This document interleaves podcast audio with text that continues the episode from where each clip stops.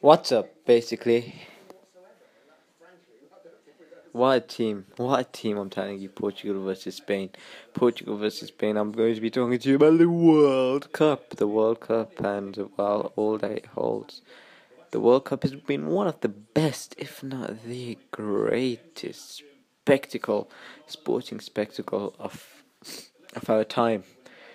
An average of 100 million people watched the Spain versus Portugal match. Spain versus Portugal match, uh, and that's more than the NBA finals. So for all you Americans who do think basketball is better than football slash soccer, please shut your mouth. Uh, for all those of you who do not know what the World Cup is, please relax.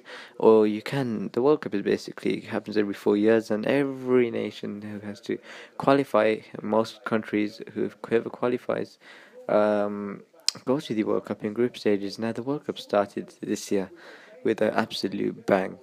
I'm telling you. Well, it actually started on Thursday, but for me it started on Friday when Portugal just annihilated Spain. Well, I say annihilated because Ronaldo scored a hat trick, one man scoring a hat trick against a Spain team who has been very dominant, I must say, in the last decade. Uh, you're talking consistent Euro 20 Euro European Championship wins. You're talking a World Cup win, and you're talking some of the best players in that team, like Ramos. The defense, like Ramos, uh, attack like like Costa. But you know what? It's Ronaldo at the end of the day. And for those of you who are saying he's finished, he's finished, he's finished, I must say, just please sit down.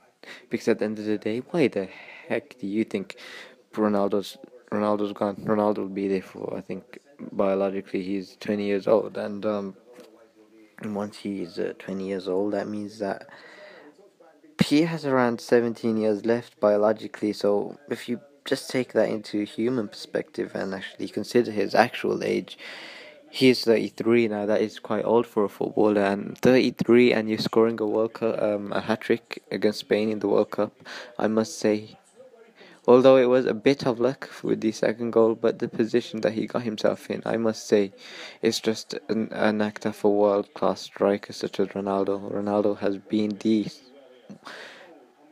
How do I put this? Ronaldo has been the greatest in the world, the greatest in the world for the last 10, 20, 10, 10 years, 10 years, I must say. Since 2008, when he moved to Real Madrid, I believe he upped his game.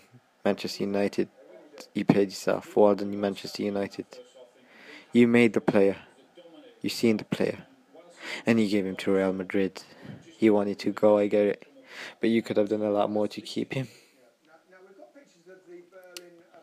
I would also like to just say to you that I just want to tell you that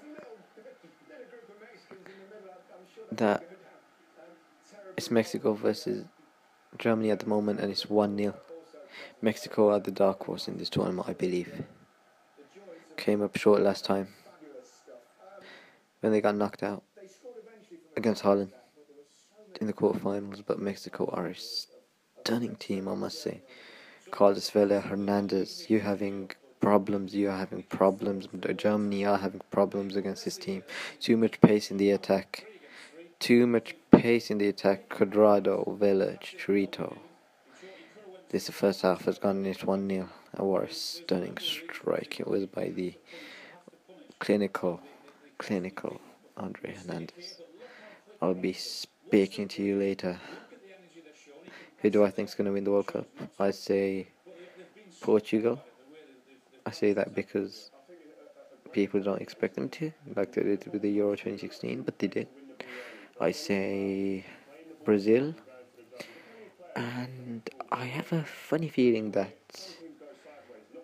although Germany are losing, they will be in the final. They get very close, but I don't think they'll win it. So I think it'll be about.